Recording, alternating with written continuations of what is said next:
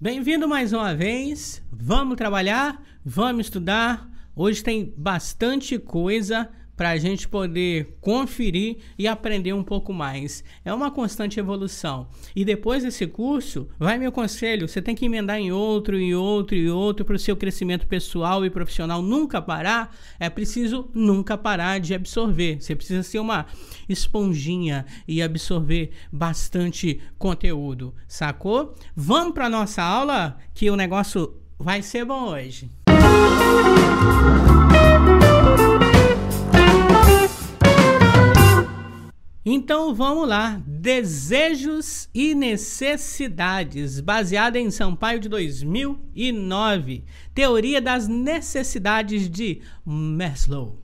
Maslow. Olha que chique. Maslow.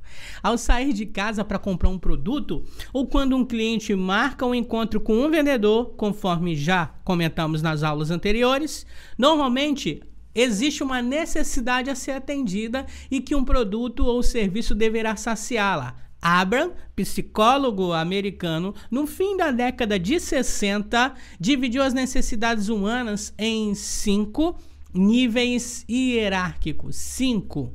Cinco níveis. Tá pronto para começar então a saber de todos esses detalhes? Confere comigo. Primeiro, sobrevivência nível relacionado à necessidade real de sobreviver, isto é, aos itens básicos da vida humana, que são comer, beber, vestir-se, vestir-se e por aí vai proteção e segurança, nível relacionado à proteção da vida, das ameaças de outros seres vivos, de inter da natureza. Vou voltar lá no sobrevivência, quando a gente fala comer, beber, vestir, então é. Venda de cesta básica, é, a pessoa precisa comprar produto para comer, remédio para se ficar doente, ele tem que ter não é desejável, é necessário, ok? Na proteção e segurança, quando eu vendo proteção veicular, quando eu vendo serviço de segurança, portaria e por aí vai. Terceiro, é, estamos no terceiro, necessidade de associação. Já ouviu falar disso?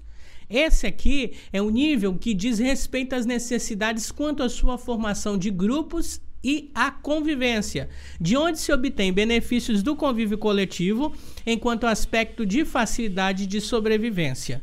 Quarto, estima.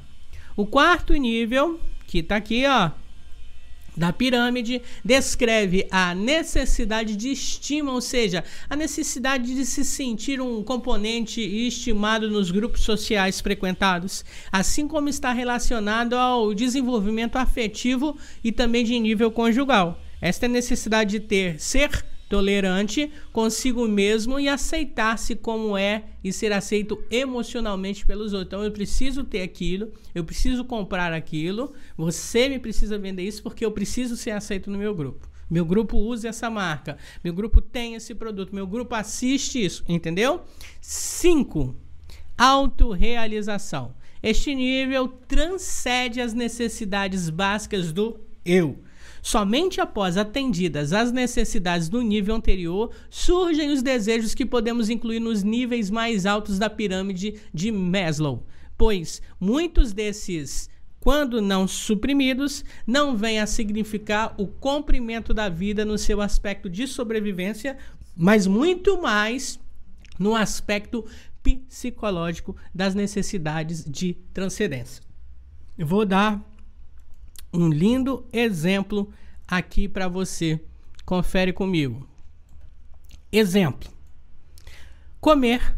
Comer está no nível básico da pirâmide, mas comer um chocolate depois do almoço não significa alimentar-se no sentido mais básico da palavra. Faz parte sim da necessidade de realizar um desejo. Então eu, como vendedor, tenho que ter a noção de que não é porque eu estou vendendo comida né? Porque chocolate é algo que faz parte da alimentação, a gente come, a gente está ingerindo, não significa que ele está lá nas necessidades básicas. Chocolate não é, nesse, apesar que quando eu estou deprimido, um chocolate vem bem, ajuda quando eu estou para baixo.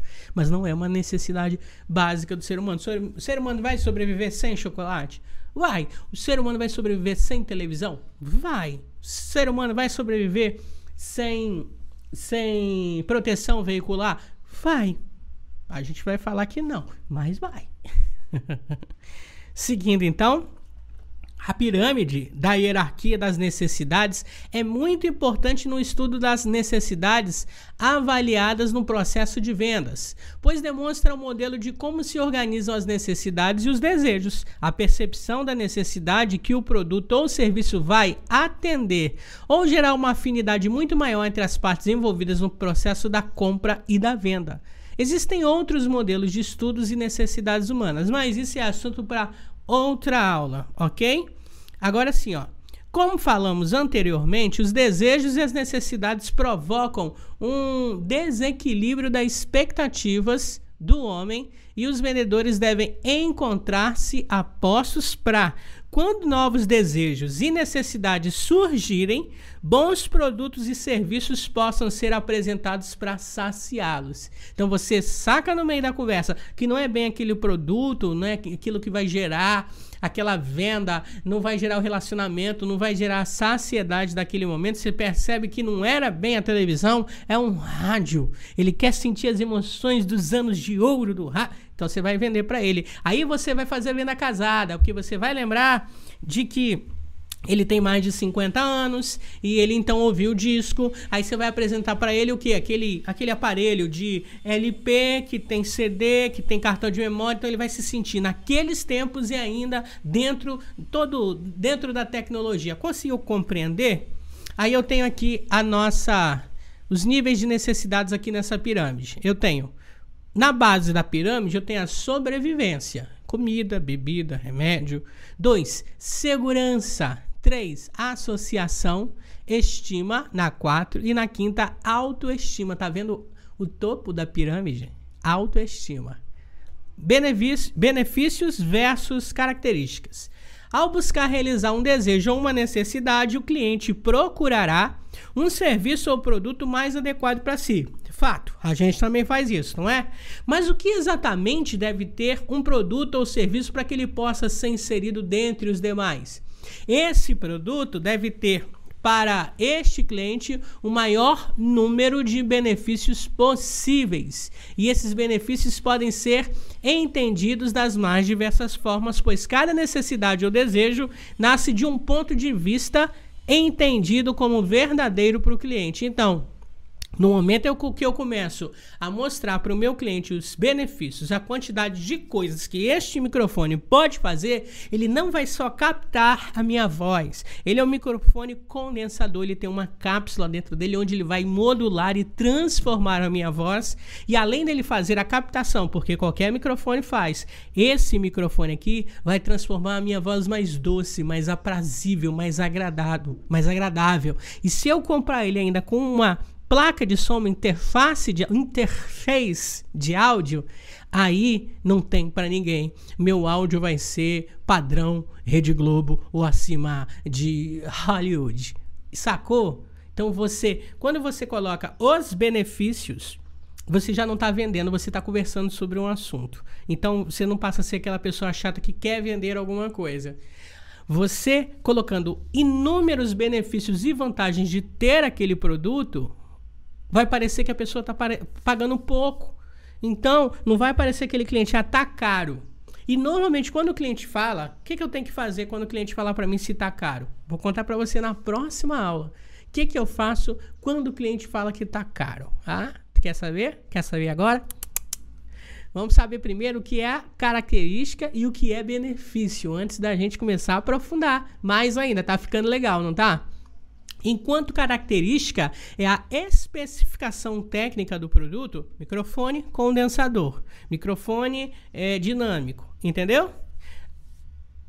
Por exemplo, é, quando eu falo de característica, é uma especificação técnica. Então, eu estou falando da cor, do tamanho, do peso, da apresentação, dos acessórios. Já o benefício é uma característica que pode fazer como a utilidade para o cliente que adquiriu o produto. Então, este microfone eu vou poder estudar, é, vou poder fazer para gravar as minhas aulas. Eu vou poder cantar essa música, eu vou usar na igreja para gravar vídeos e por aí vai.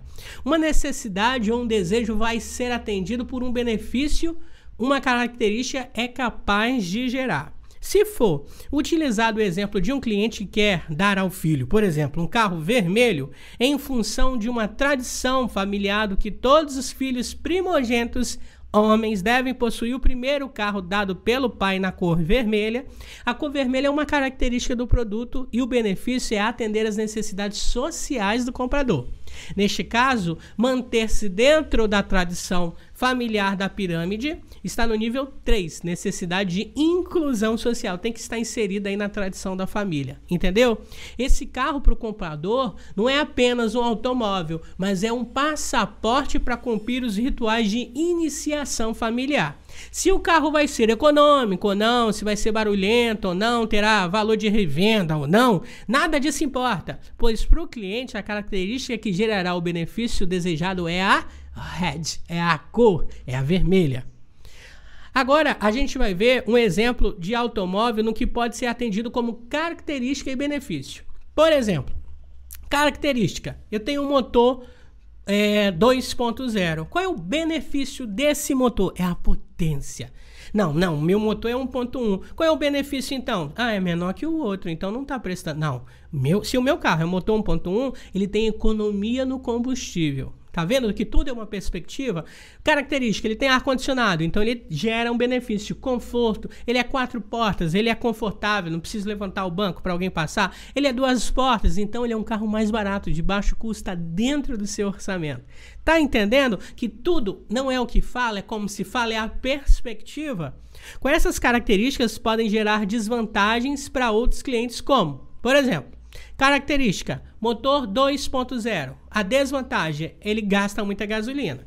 Dois, o motor 1.0, ele tem, ele não é tão forte assim. Nós vamos demorar um pouquinho para pegar no embalo. O ar condicionado, ele gasta bastante combustível. Quatro portas, mais então depende da perspectiva que você vai olhar. O benefício, traduzido por uma característica, depende da necessidade que o comprador apresenta, o que é um dos benefícios para que pode ser é um dos benefícios para outros e pode ser para outros não. Tudo vai depender do ponto de vista e da necessidade específica de cada cliente. Então, tudo é uma perspectiva. Dá uma olhada no nosso quadro aí, faça as suas anotações e avalie da forma em que você acha melhor abordar, por exemplo, a venda de um carro, ok? Faça aí essa atividade agora. Como você venderia esse carro? Com quais como você falaria das características e dos benefícios do produto em que você vende. Pode usar de exemplo o carro, se você não tem produto ainda. Se você tem produto, qual é? As características do seu produto. Faz a lista. Do lado, faz igualzinho eu fiz ali. Coloca os benefícios dessas características. Ok? Faça essa atividade agora.